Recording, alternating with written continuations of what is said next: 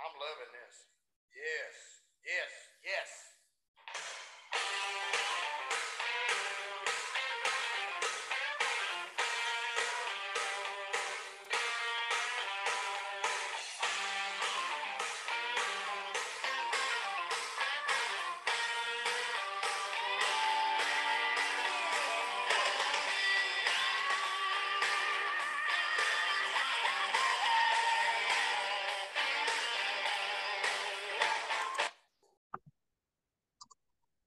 Welcome to this edition of Morgan Asport podcast. We are Tuesday night, uh, November 8th, election day. Hopefully, everybody got out there and voted for the candidates that you support and for the things that you believe in and, and the way you want your uh, city, county, state, and nation to go. So, hopefully, everybody exercised their right throughout the country. On TV in the background, I got, you know, the results are starting to come in. And, you know, it's just, I always find this stuff interesting. I'm not a huge political guy. I kind of have my feelings or whatever, but that's to each their own. But it is interesting how this all works. And, you know, it does impact our lives more than you think it does. Um, but just hopefully everybody, uh, you know, it's nine o'clock here in Iowa. Clo- polls have closed, probably closed in Colorado now. I would expect Trevor or real close if they haven't. Uh, either yeah, they have or they're getting close, obviously. So, um, no, you're right. It impacts us more than we think sometimes, but I try not to get too worked up about it. Uh, we'll see what the results come out to be, and still gonna have to go to work tomorrow. So, yeah, we neither one of us uh, won the Powerball unless you bought your ticket in, in California. I did not. So I did. I did um, not either. So. Yeah, so I, I, gotta I gotta keep going that job. Uh, yeah, me, me too. Is, that's okay though. Um, no, all good stuff, and we've we've got a more positive podcast this week than we've had in a while. I think. Yeah, absolutely. Uh, first, uh, again, I just want to remind everybody, uh, and I know I sent uh, a couple packages to Trevor so he can hand some out out there. Uh, but we do have the koozies on our Twitter has a picture, uh, things like that. We've kind of shared that out of the koozies. But if you want to get one, uh, just uh, rate, review uh, the podcast on your podcast player, screenshot that on your phone, and then send me an email of that screenshot with your rating and review, and then I will mail that to you. Uh, so obviously, send me your address, and then I will mail a koozie to you. Remember, the email is Morgan you asked for podcast at gmail.com. And that's just all spelled out you know, Morgan, you asked for FOR, then podcast at gmail.com. And when I get that, I'll uh I'll get that mailed out to you as soon as I can. So again, thanks for everybody that is listening.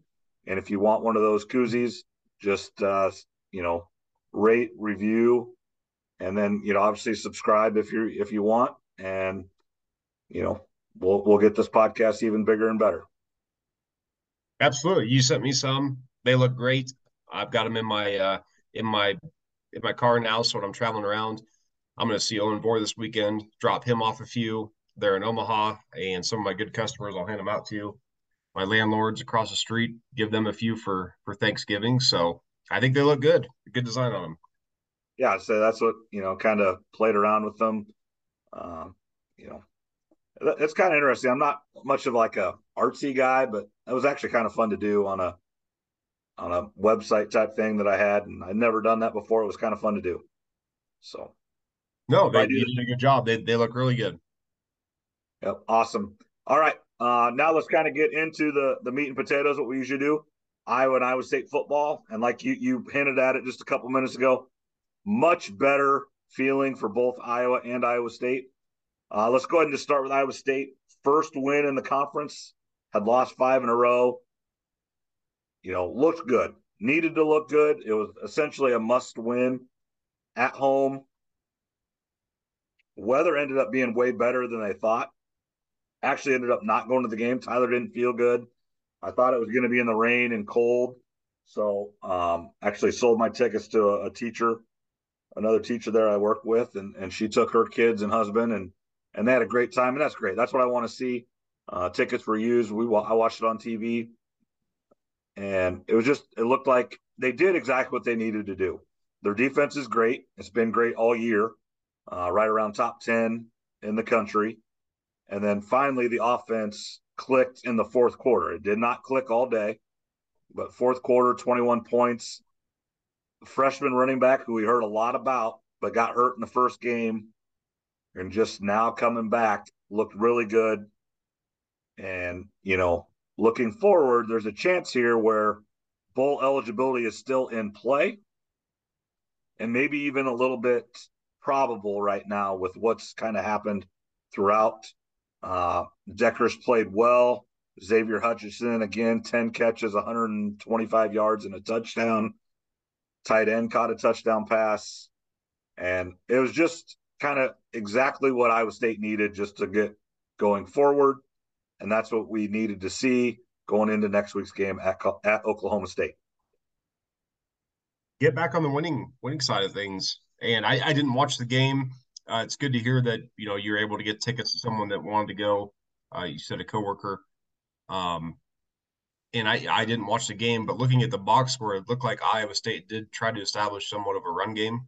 Now I, I'll let you speak more to that, but it looked like they were trying to trying to run the ball, at least from the box score stats. Yeah, they they did they were much more successful. That was really the biggest issue. They couldn't run the football.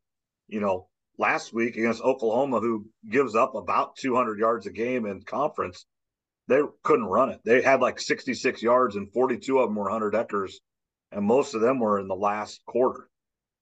And so it just, but their top two running backs have been hurt for most of the year after the first three, four games.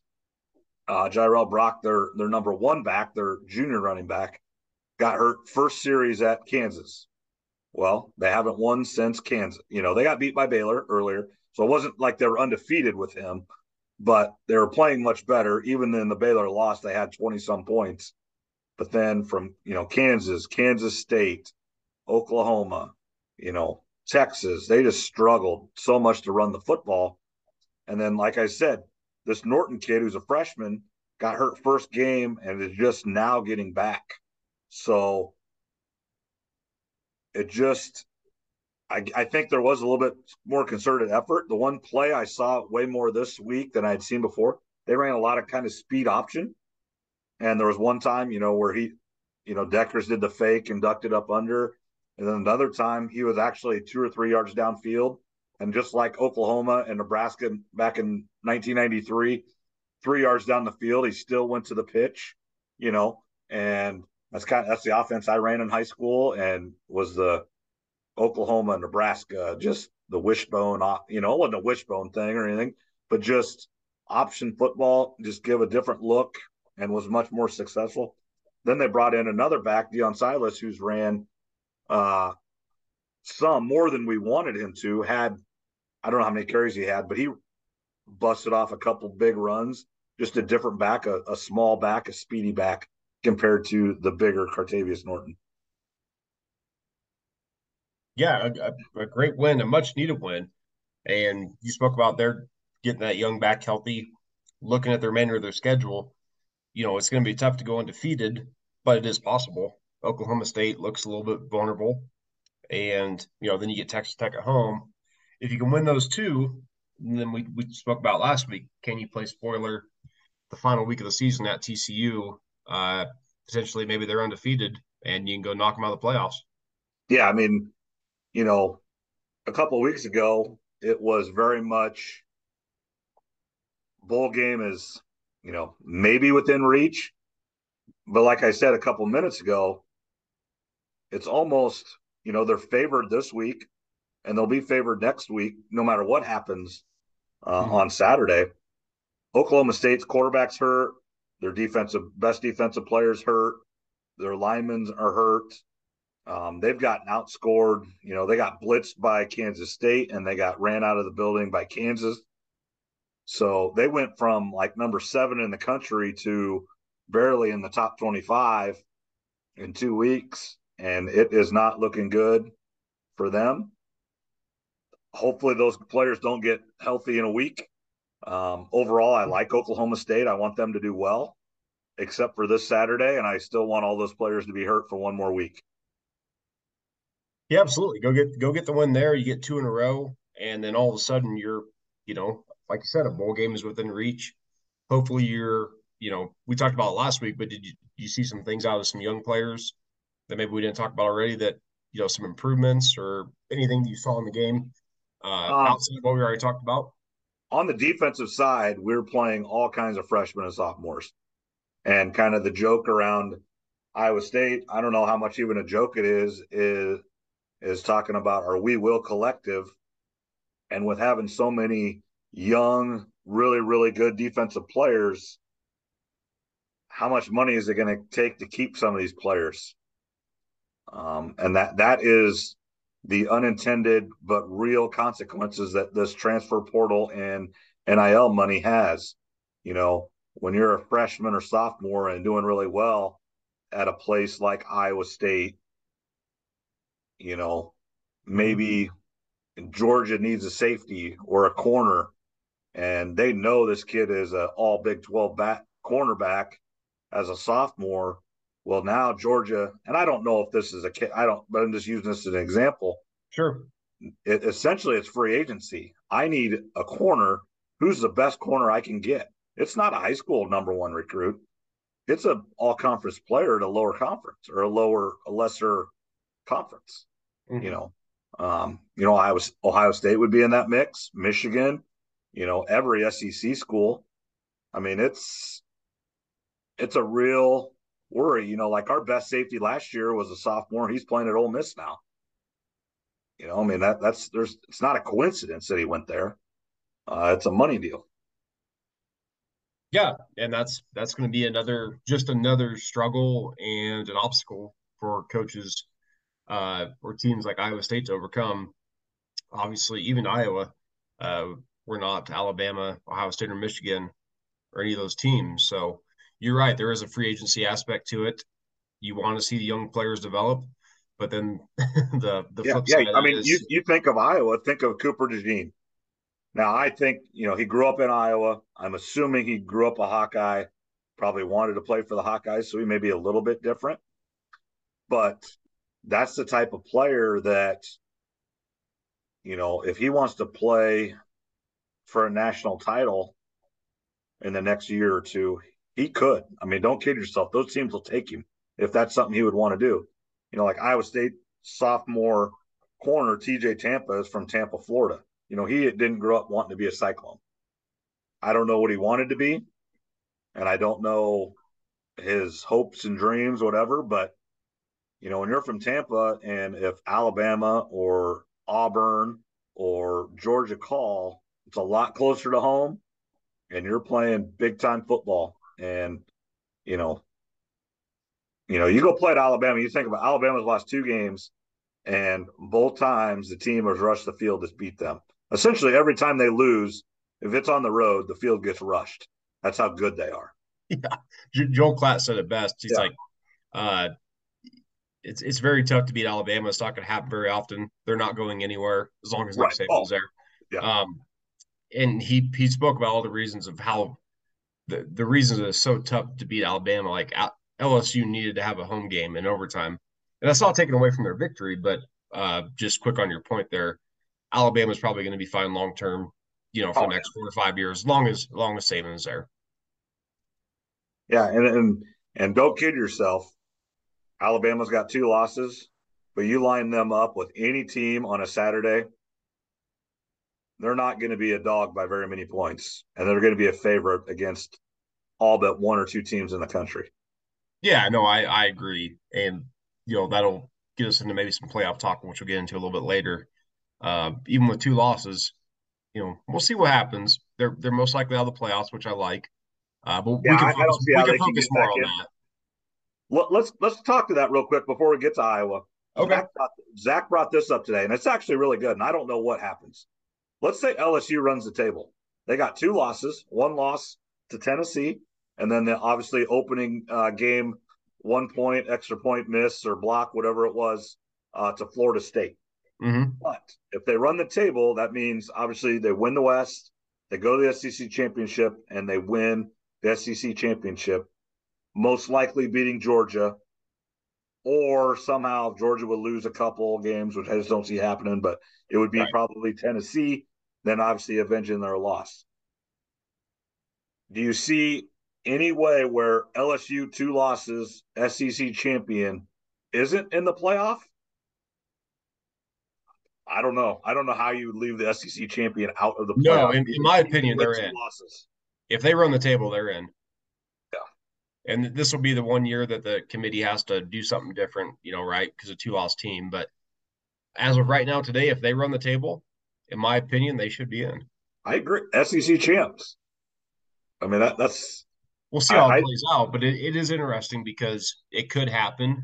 Uh, right. As of right now, they're in the driver's seat, and yeah, that's could, yeah. I mean, if, essentially, if they win out, they got one heck of an argument to be in the playoff. Yeah, they lost their elite, which helps. Yep. Right. Uh, one of their losses, really, I should say.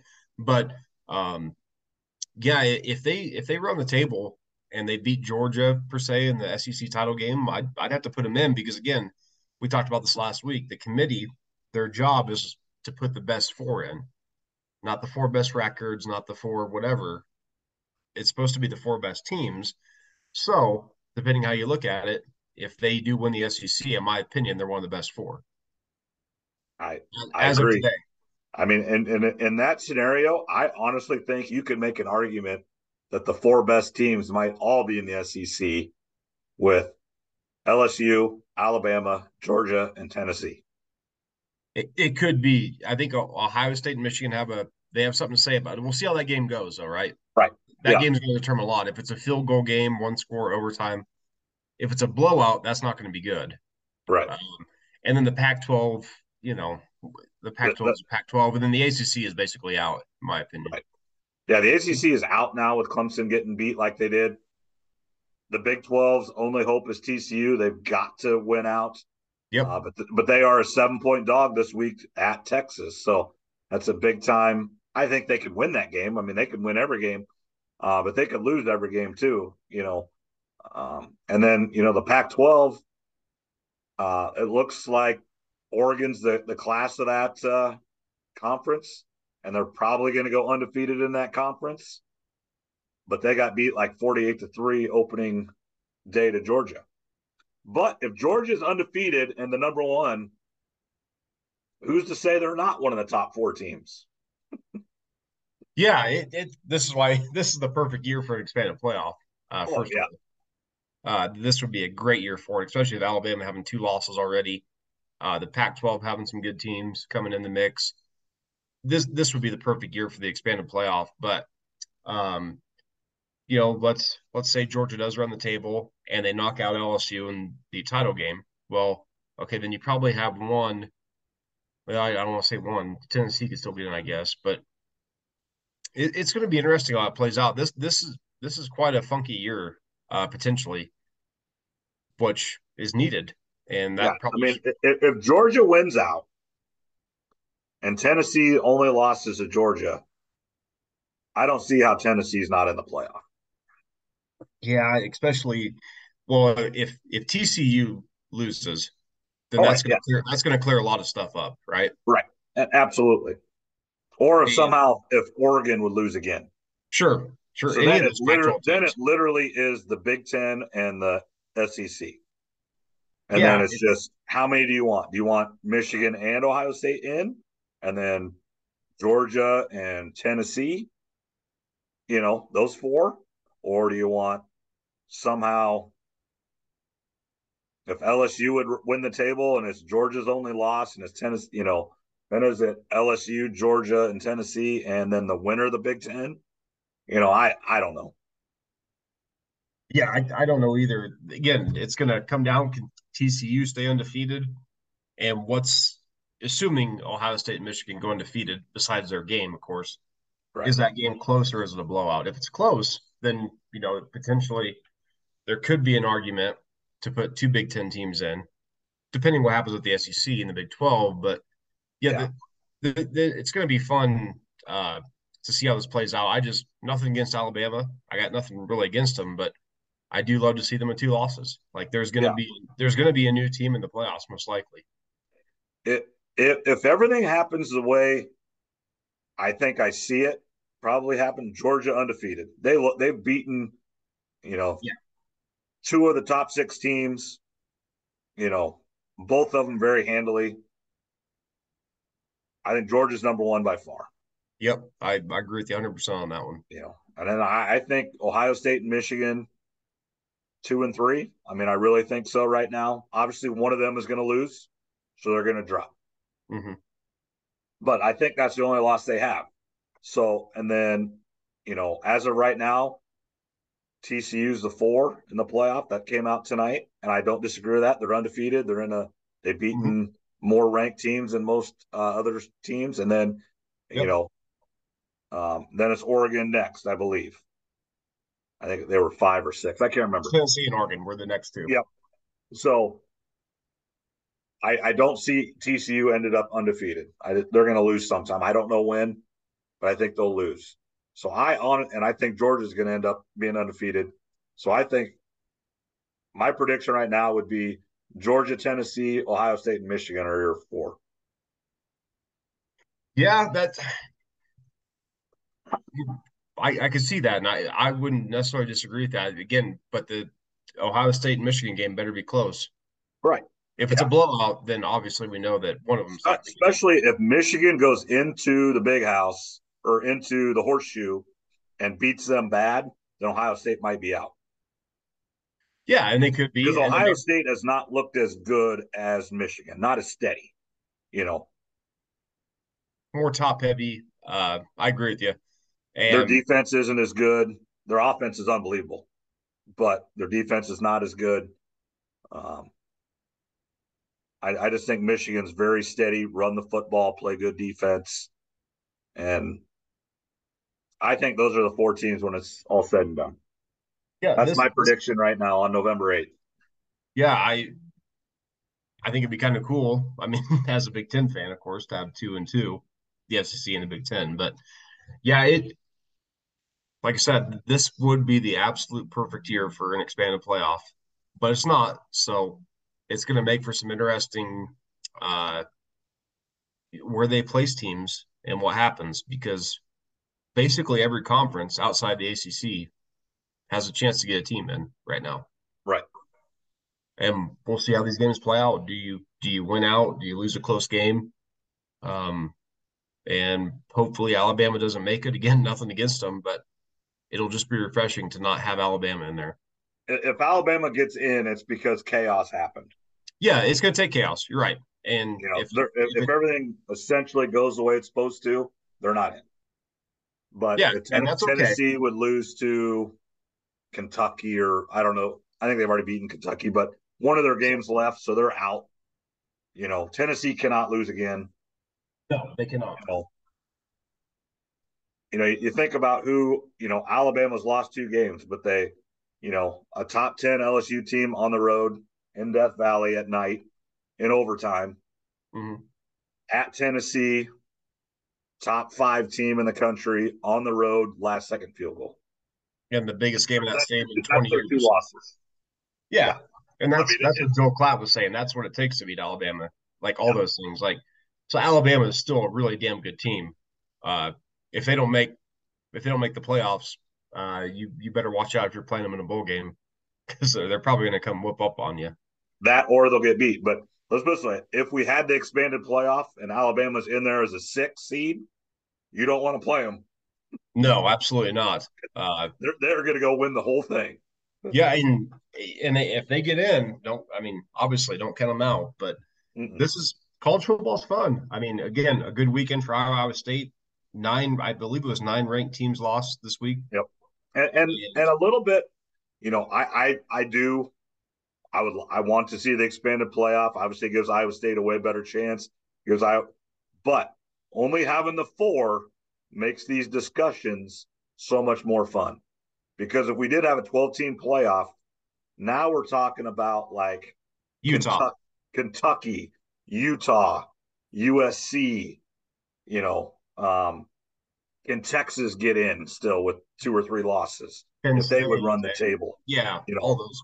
Kansas State. You're you're you're not talking about the elite elite schools.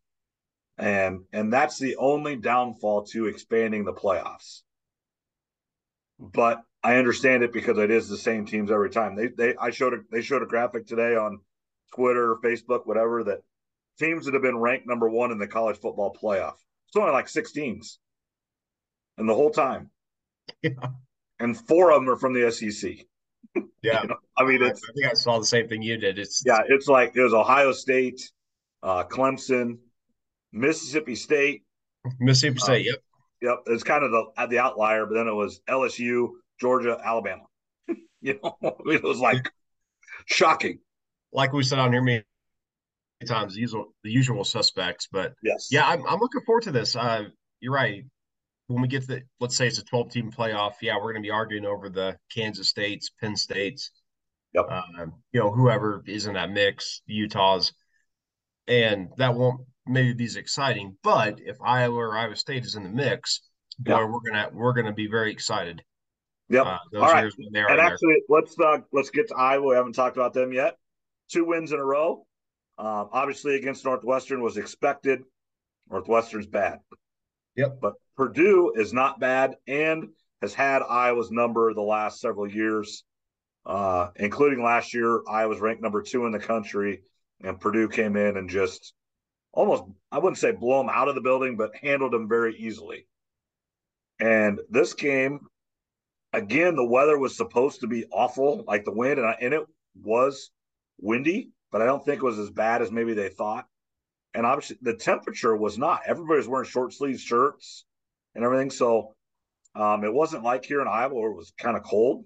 It got better, but um, but Iowa really dominated the football game, and their running attack, running back uh, had 200 yards, and Petras looked good when he needed to throw it, and Purdue's offense, and again we've talked about this. Iowa's defense is second to none to anybody in the country. They're top five in the country, and the only thing Purdue could do was throw it to Charlie Jones. I they did a good job of that. He, Mhm. But that's all they could do. And it showed and Iowa dominated the football game.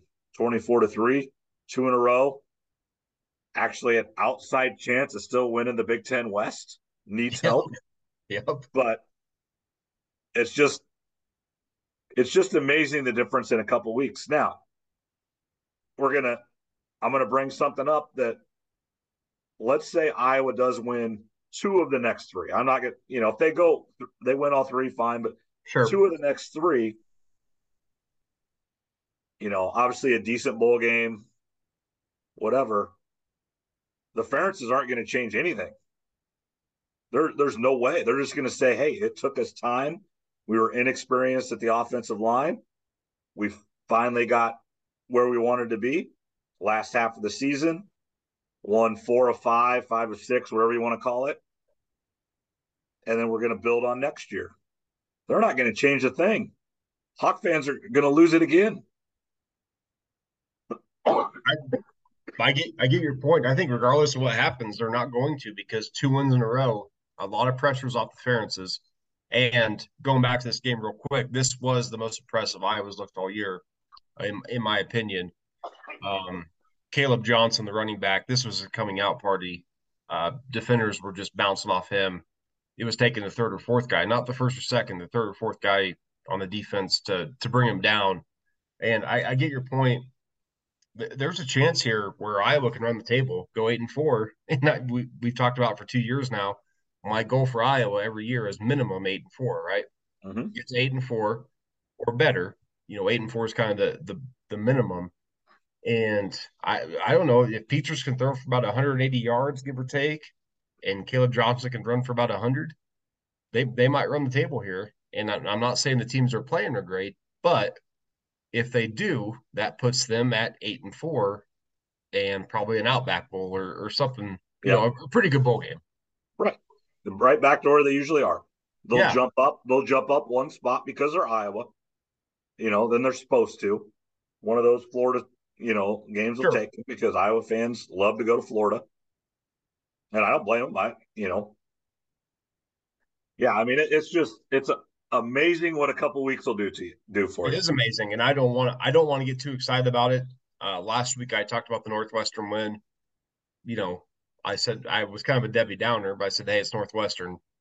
Mhm. This week I'm I'm seeing some stuff I like, but I also have to keep in mind. Again, I don't want to be a total Debbie Downer, but you know, we beat Northwestern and Purdue, which were those are games you're supposed to win.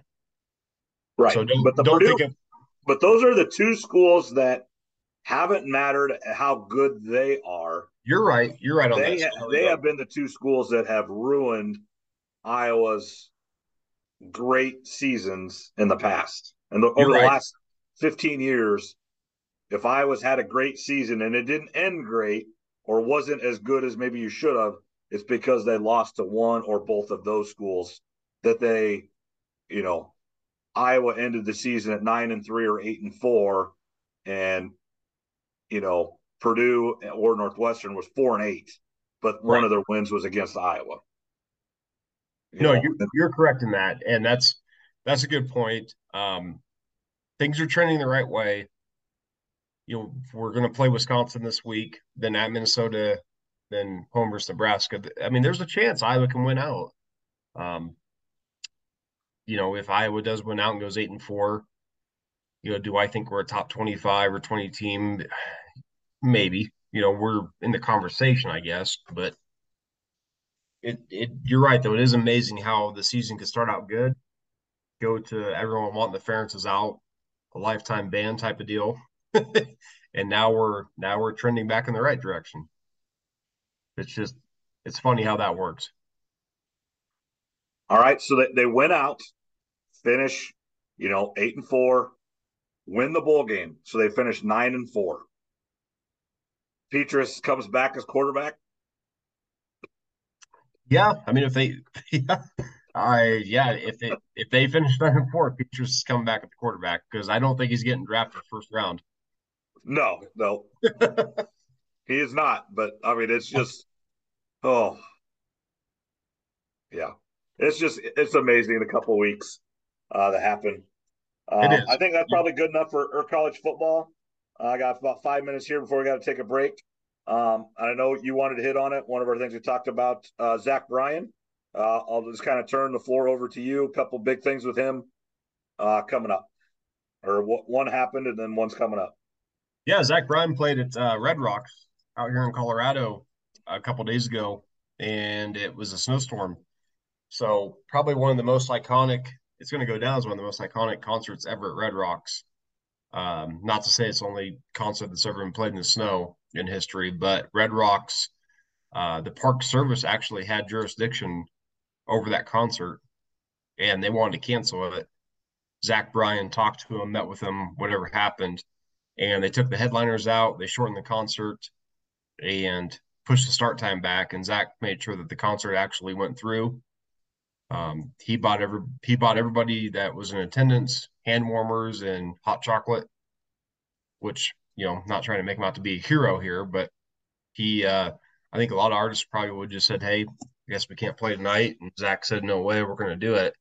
And if you've seen the videos from there, uh probably one of the most iconic concerts I've ever seen. I wasn't there, but videos, I should say, that I've seen. I'd say, you know, if you're a fan at all, find it on Facebook, find it on YouTube. Um, I, I, I don't know. I didn't even talk to you about this, Trevor. I swear I saw today that they did make that album and it's going to come out. Yeah, he posted on Twitter. Uh, they're gonna do a Okay.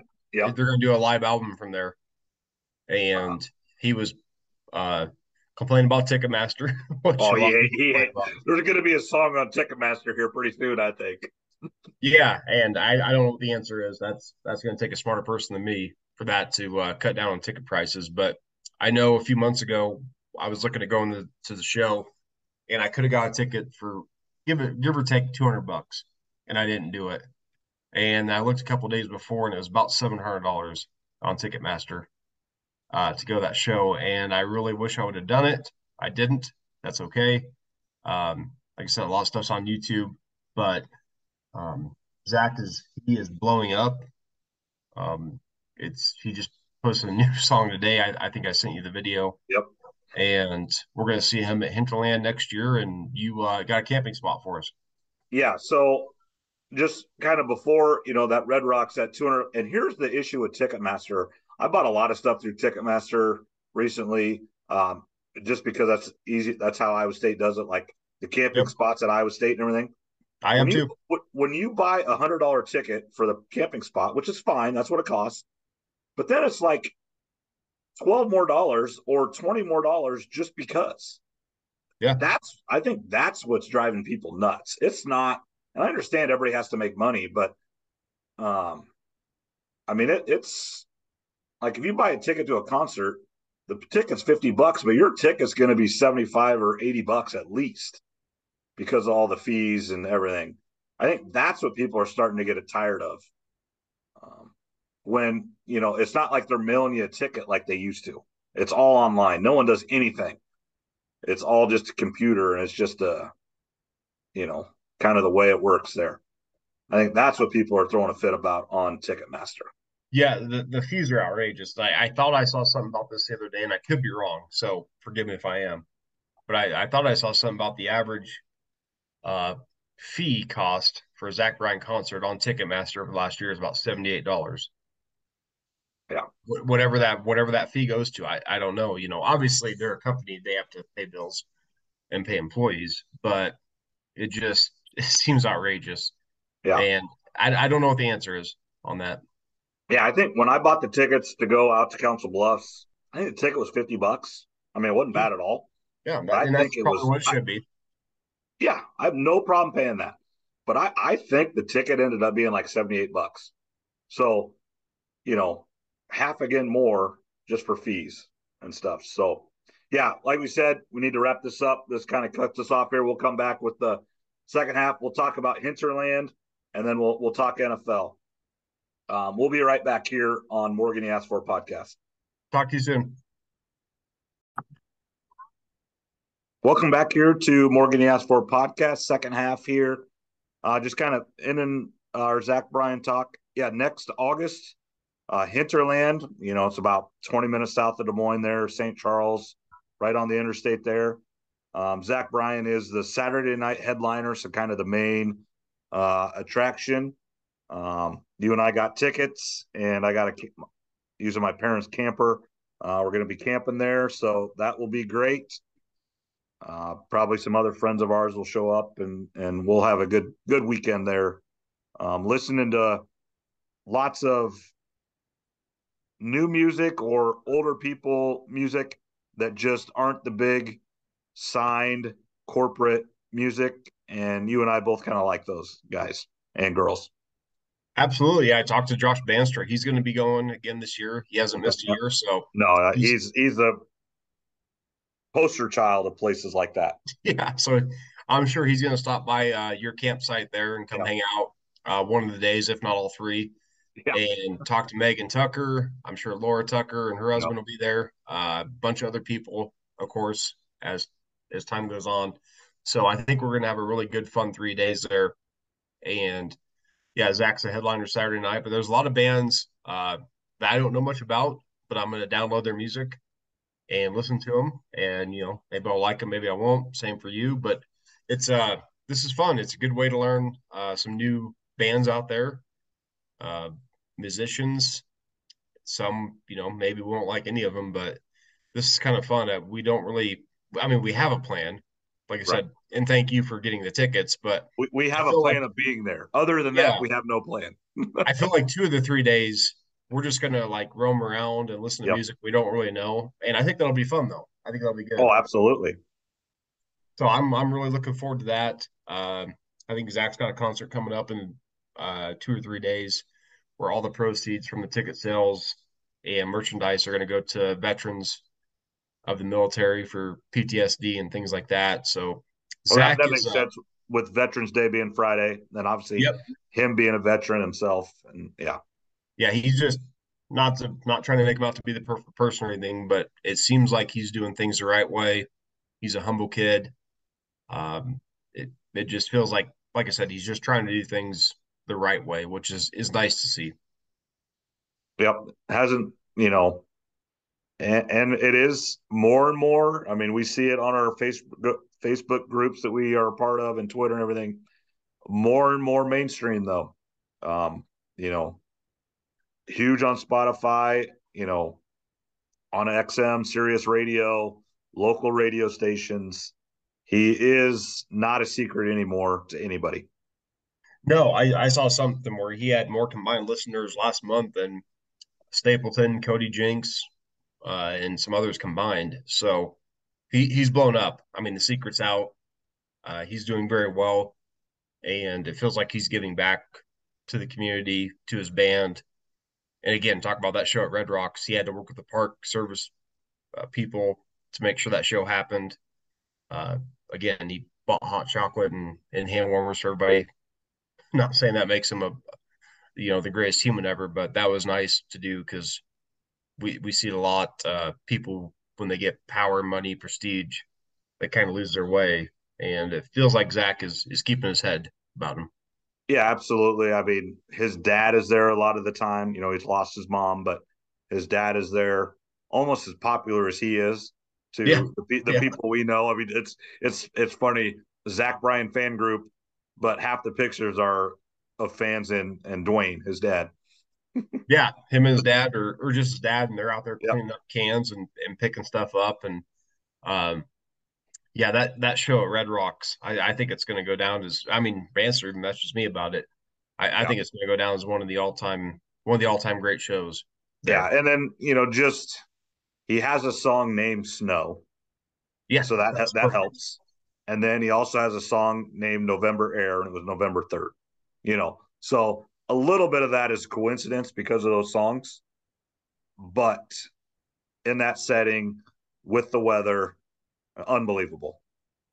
Yeah, I, feel like he deserved it. I feel like if anyone, you know, and and and then then two days later, he deserved that, in my yeah. opinion, because he's then, he's done everything the right way. He deserved right. to have all that stuff come together.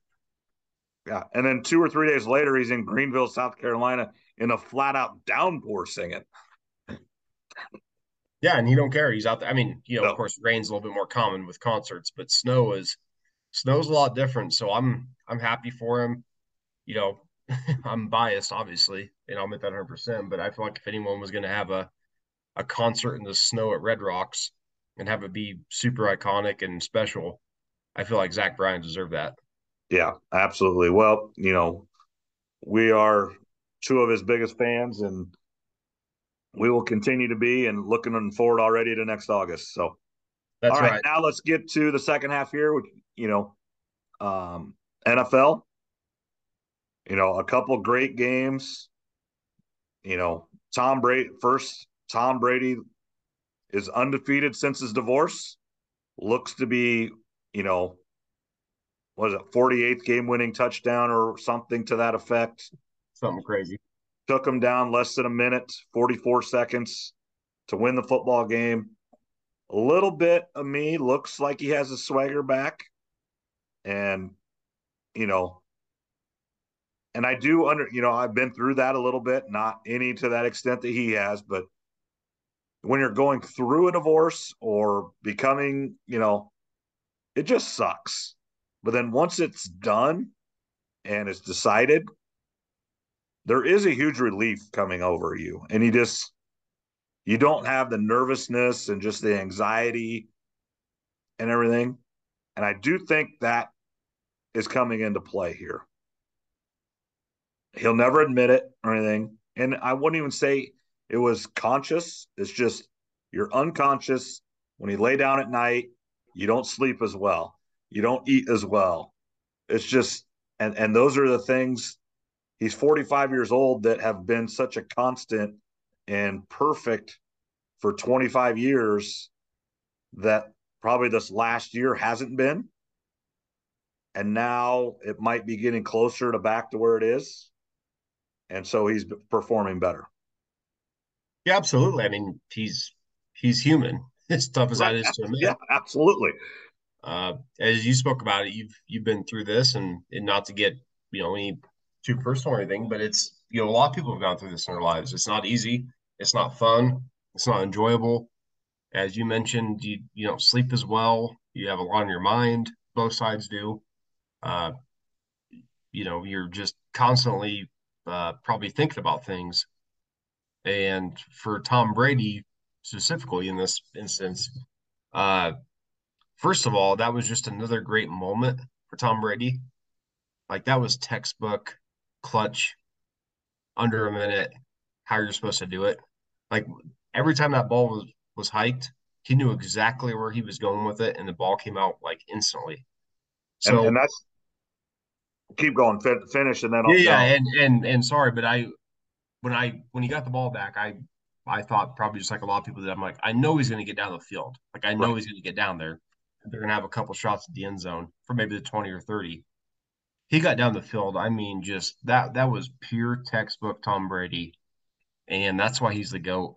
I mean, he just yeah. does that, and uh, we'll get into this guy a little bit later. I'll let you go, but that's what Aaron Rodgers doesn't do, and this is what Tom Brady does do. Right, and that's I was, I was you know, he's 45 years old. Is he as good physically as he once was? Absolutely not. But that right there showed he could retire tomorrow, but right now he is still a top five quarterback in the NFL. In clutch time, yeah, in clutch time, Hand, hands down. There, there's, I mean, and then get in. Mahomes did the same thing on Sunday night, and yep. Mahomes, Mahomes, you know, you probably if you have to pick someone, Mahomes is, goes in front of Brady simply because of age. Sure, yeah. but he has a lot of the same characteristics. You know, he's a, he's a different quarterback, but he makes plays when he has the football. You have no doubt in your mind they're going to go down there. You know, every once in a while there's going to be a pick in there and it doesn't work out. It happens. But when he has the ball with a minute left and they need a field goal or a touchdown, Tom Brady, Patrick Mahomes, you have no doubt in your mind there's going to be a chance. There's a whole bunch of quarterbacks in the NFL that you're like, well, this isn't going to end well. Yeah, and, take, a, take a look at Kirk Cousins. You wouldn't, yeah. you wouldn't think, I mean, and you're right. I agree with you 100%. It's Mahomes and Brady. Allen is probably the next guy, but he's not there yet. He hasn't done right. enough. And he's not there yet. here's here's what I like. I, I love about Allen. He did not play well. They got beat by the Jets. Yep. He came out and said it. He goes, "You can't win in this league when your quarterback plays like you know what." And he said it flat out. Well, obviously, my we were watching it at my mom's.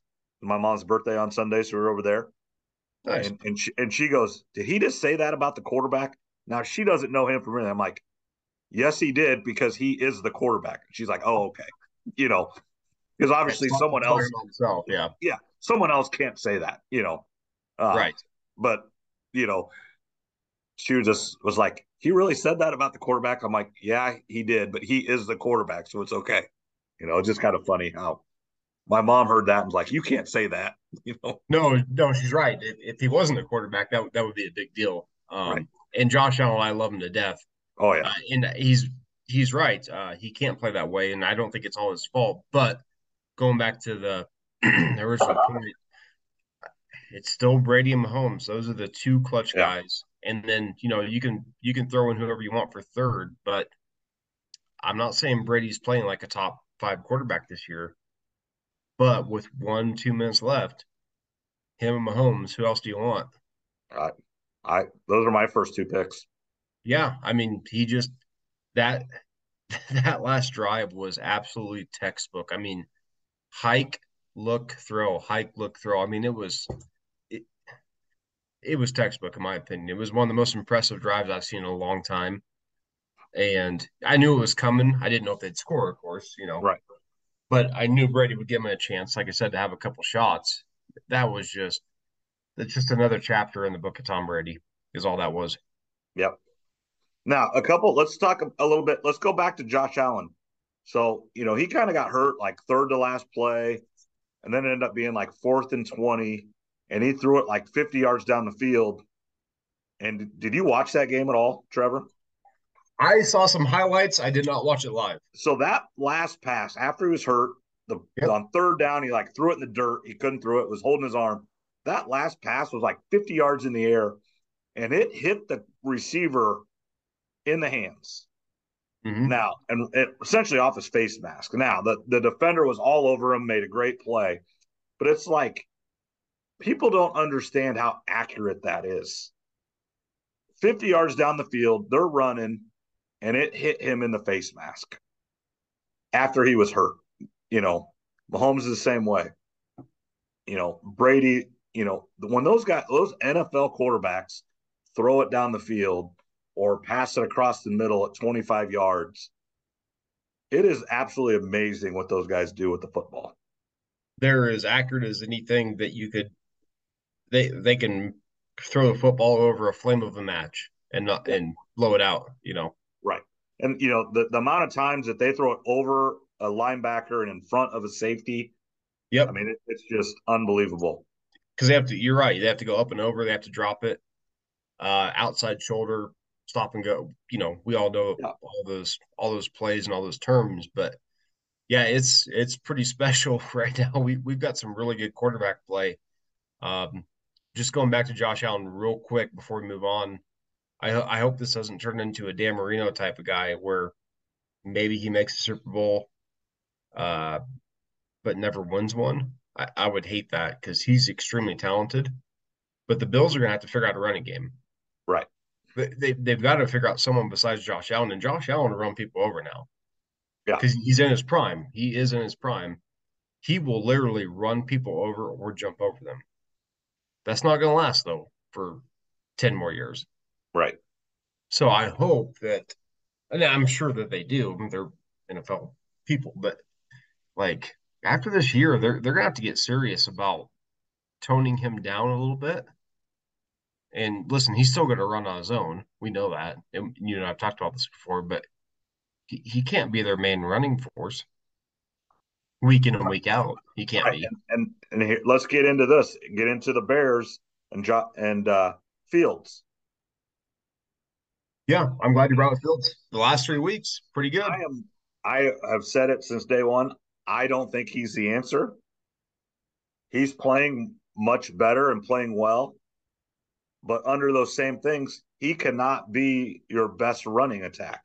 The best play for the Bears right now is to call a pass play, don't throw it, and have him just run it. Sure.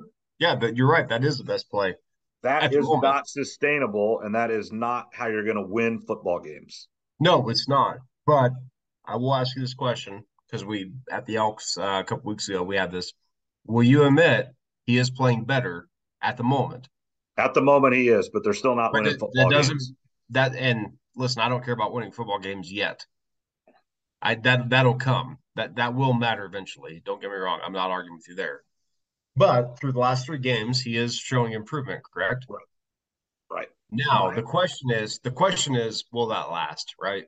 Will Yeah, that last? And will it turn into wins? That's the real Yeah. question. Right. Does this year matter if he wins or loses? No. In three years, does it matter if he wins or loses? Absolutely. Yeah, I, I think they got to have it figured out. I mean, going into next year, that things are he's trending in the right direction. I think we'd agree on that, right? Yeah. Like he's improving. But But- but, he you cannot sustain it, just like you said, having him run it for over 100 yards a game. No, no, I agree 100%. Michael Vick was not able to do that. Lamar Jackson's not able to do that. I mean, that's just it's unfortunate. It's reality. Now, and again, yes, the Bears lost. They could have won that football game. Pass played well. interference, pass interference was questionable. Whatever you can call it either way. But even the last play that they had the ball, I think it was fourth down. He threw a perfect ball, and the receiver dropped it. Again, not his fault. They've got all kinds of money and they've got lots of draft capital. This Ryan Poles hopefully does their job does a job better than the last guys have done. I just don't have faith in the Bears putting the team around him to be good. No, and and let, let's get into the trade deadline here real quick. We're going to talk about two trades. Uh, we can talk about others if you want, but let's focus on first of all the Bears getting Claypool. Yep. Um, I think that was a good move for them because they need to figure out if if Fields is the guy or not, right? We Yeah. you and I can disagree on him or not, but ultimately we need to know is he a guy or not? Right. I, I don't think there's any arguing that. So get him some weapons, whether it's receivers or a line, take your pick. So they bring in Claypool. Uh, his stats are improving. And, and again, stats are just one thing. They don't, it's not the end all, but so far he's playing better. And like I said, the question is, can he can can he keep it up? We will see. Time will tell. But I do applaud the Bears for going out and getting a receiver for him. Yeah. I think that's I think that's the right move. And and I know it's not his game, but you still look at the quarterbacks that win in the NFL. They are not scramble first. Mahomes will, but he is throw it first. And you have to be accurate and you have to be able to throw it. And I just don't know if Fields can do that. Well, I think you brought up a good you said it best there. And I think people listening may may not hear it. Scramble first. Right. Not scramble. You can scramble, right? Right. But you have to make your read first or your first two or three reads. Right. I, I think you're right on that. Your your first move cannot always be scramble. It needs to be, you know, looking at the defense and all that. But I agree with you. I, I think there's some optimism though for the Bears. I, Oh, I'm he's playing way better. excited. He's he is playing better. And yeah, I mean that's but I just I and some of it is not even his fault.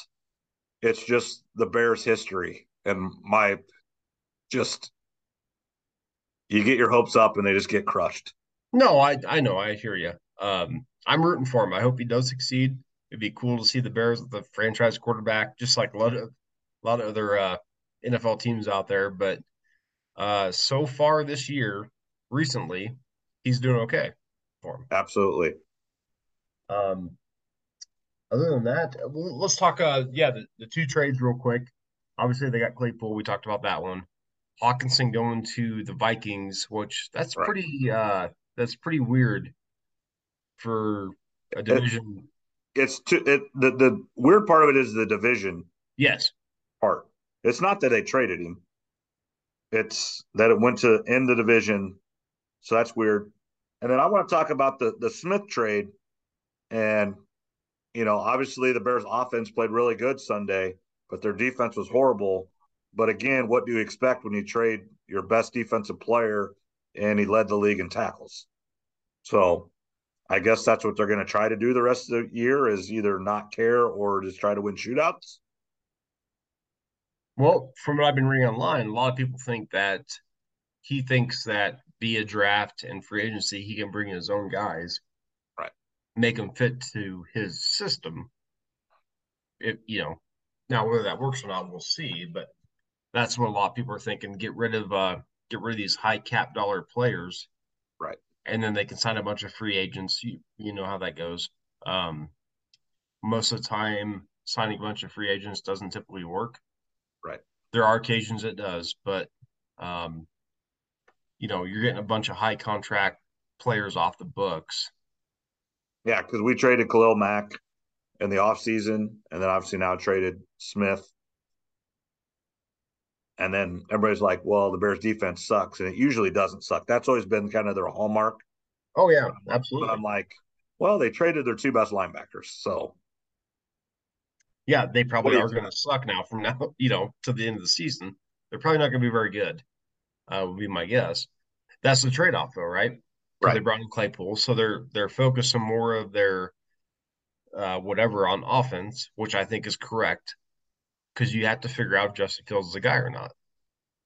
And I don't know if he is or not, but there is some potential there. I mean, he can run, he can outrun people, he can throw the ball pretty well. Whether it's a long-term plan or not, we're going to find out. But I think it's actually exciting for the Bears. Bears have been pretty boring most of my life. Like, Right.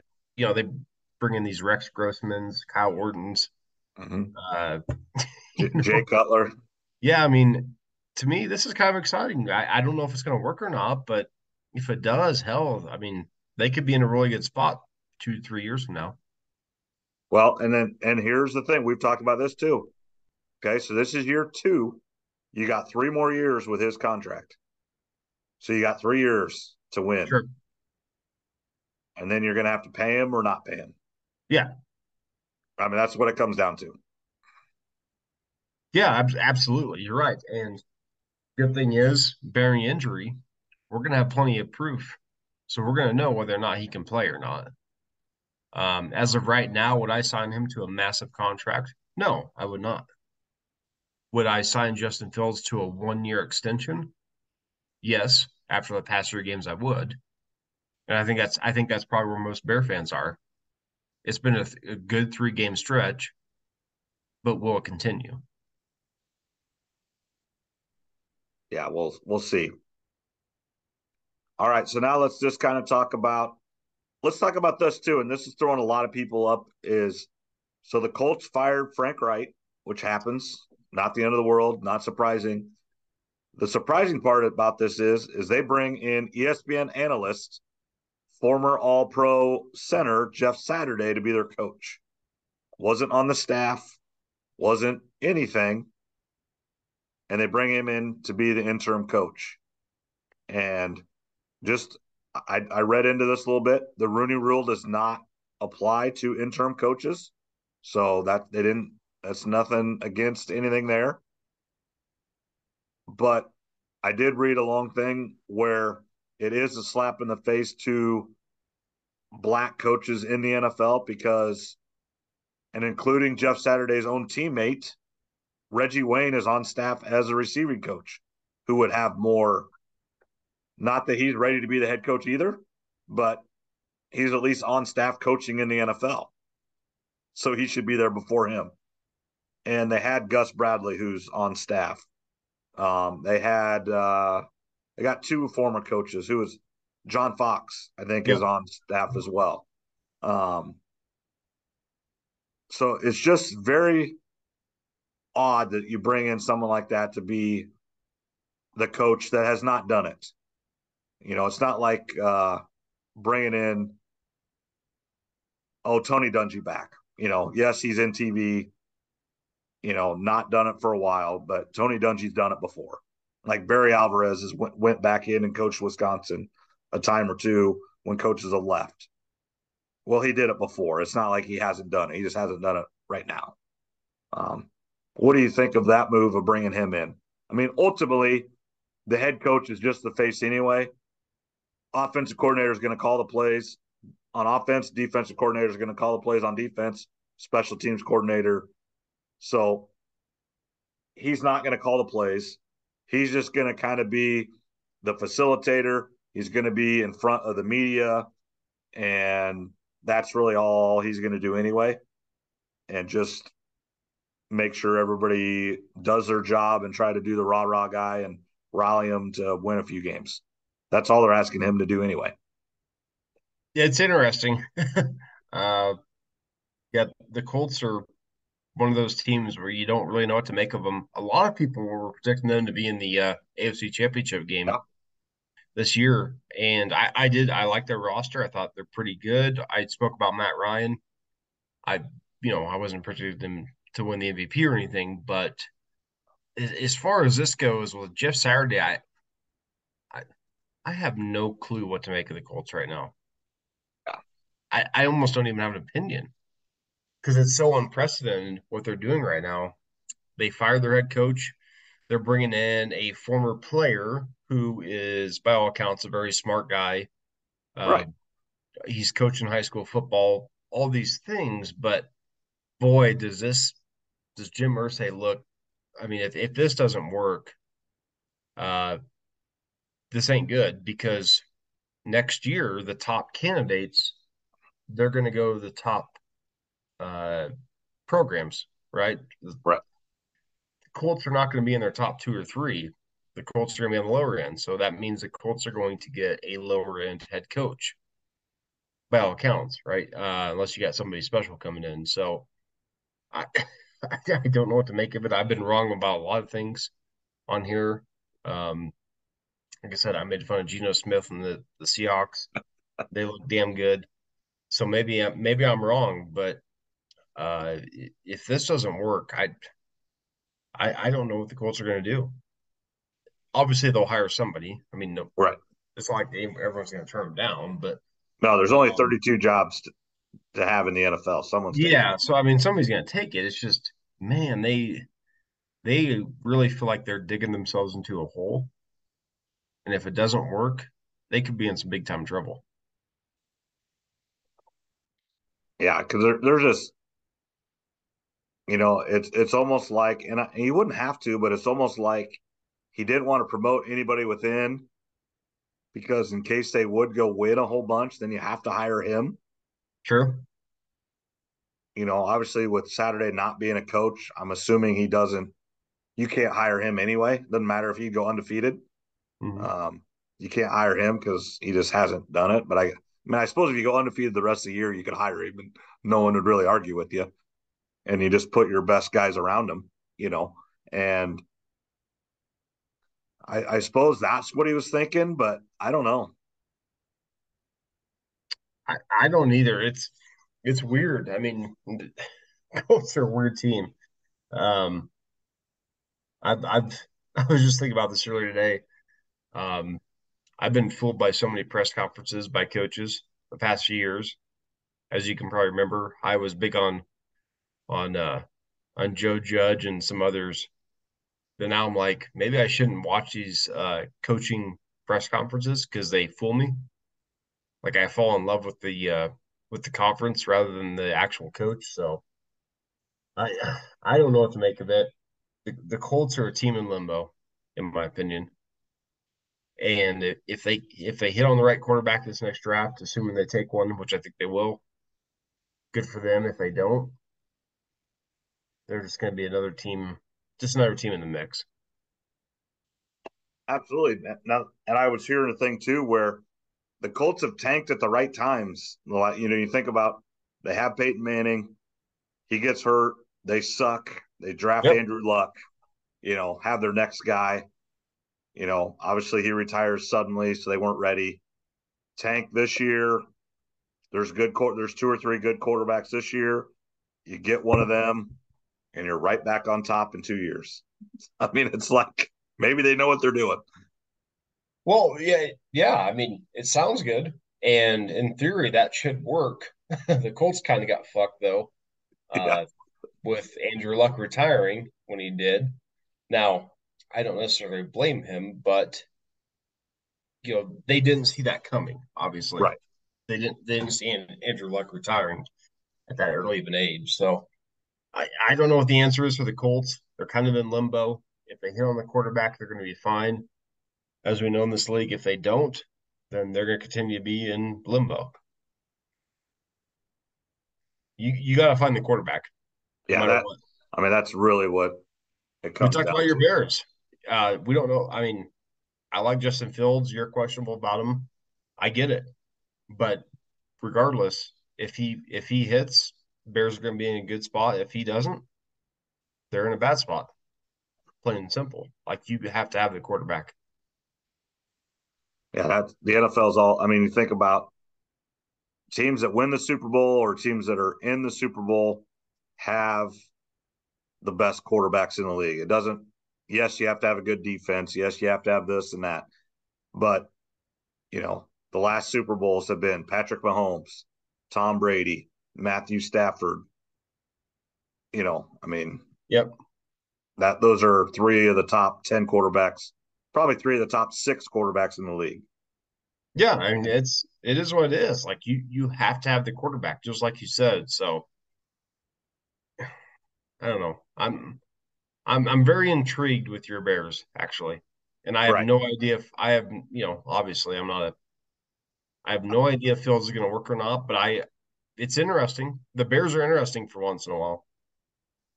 I just will they draft correctly and will they use the $130 million they have correctly? If they do, he doesn't have to be everything and it will probably work. If they screw it up like they've done for the last 30 years, it won't work because he does need help around him. I don't think he's good enough himself, like a Tom Brady, like a Patrick Mahomes, that can make receivers good. I think he has to have receivers that are good. Yeah, I, I don't disagree with that. And A- am I wrong in that thinking? No, no, absolutely not, because the the majority of his game is big play, running or throwing. And I was thinking about this before we get started, and I don't know what the exact number is. Uh, in your head, make up whatever number you want. But if you're an elite quarterback, what do you think? Are you elite 10 weeks out of the year in the regular season? You're not going to be perfect every week, right? Right. Call it 10 weeks, you're elite. Then call it about three weeks, you're average. Is that fair? Because you're Yep. going to have some bad weeks. Yep. And then three or four weeks, you, you know, you don't play good. So can Justin Fields be uh, an above average to elite quarterback 10 weeks out of the year? I, I don't know. I, my I hope he is. My guess is probably not. But if he can be an elite to above average quarterback 10 plus weeks a year, then you've got a guy. Right. And, you know, I just made up 10 weeks, but pick whatever number you want, but you get the Right. point. Yeah. Over half the year. Yes. Yeah. You're going to have a few dozen. I mean, you're, you're gonna have- those. You know, okay. So 10 weeks is probably about right because you got to play really good. So you're going to win eight of those. Two of them, you still just get beat because that's the NFL. It happens. Yep. Okay. And then you got three weeks where you, you aren't very good and you lose. Okay. That happens too. Best Yep. teams finish 13 and three. You know, I mean, it's that's really good. So, good, so, so there's five. Now you got two or three of those middle weeks where you got to win when you don't have your A game. And that's where you do have to have the rest of your team step up Yes. and win. And that's how you get your 11 and 6, 12 and 5, you know, 10 and 7 still getting the playoffs instead of being 8 and 9 or 7 and 10. Yeah, absolutely. It's it's not easy. And and like I said, pick whatever number you want. Eight, nine, 10, 11 weeks, have to be elite. But your point is, is exactly on, in my opinion. Um, Justin Fields can be really good, and he has been really good the past three weeks, statistically. Will it continue? We'll see. We're about to find out. And this is what the Bears need to find out. Because if he's not the guy, then probably not next year, but the year after, got you got to go draft another guy early, I should say. I mean, obviously, the Bears could take a guy in the later rounds next year, but you you've got to figure it out. I mean, the NFL, you better have a quarterback, or you're you're wasting time. Yeah. So, anything else you want to talk about, Trev? Nope, just real quick. Uh, my final picks. I'm 24, 22, and 2 on the year. There you go. And real quick here, I've got uh, I think I've got six. I'm gonna take the Bears minus three versus the Lions. The Lions won. I think they're gonna come in a little unfocused, and I think the Bears are turning in the right direction. So I'm taking the Bears minus three at home. I'm gonna take the Giants minus six and a half. I'm gonna take that hook on the other side, um, under seven. So Steelers plus two and a half at home versus Saints. I feel like the Saints are lost. Mike Tomlin coming as an underdog at home. Uh, I'll take the Steelers there plus two and a half. Cardinals plus three. Uh, neither of these teams are good in this game, so I'm just gonna take the uh, I'm just gonna take the points. That's all that comes down to. And then my final two, uh, 49ers versus the Chargers. I am going to take the 49ers minus seven. I think the Chargers are a fraud. I know I picked them to go the AFC Championship game in our preseason uh, predictions or whatever. Um, I think the 49ers are hitting on all cylinders. And then my last pick, um, can't be right. One second here.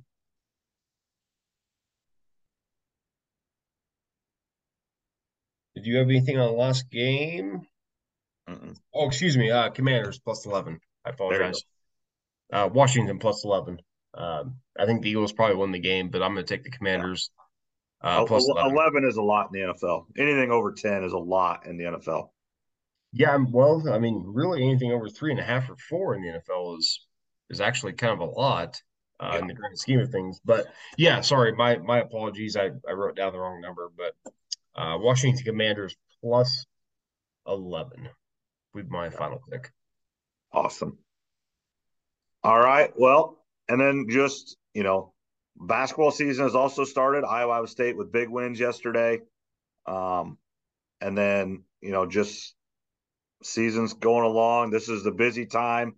You got, you know, wrestling starting, basketball going, football's starting to get in the heart. Baseball just ended.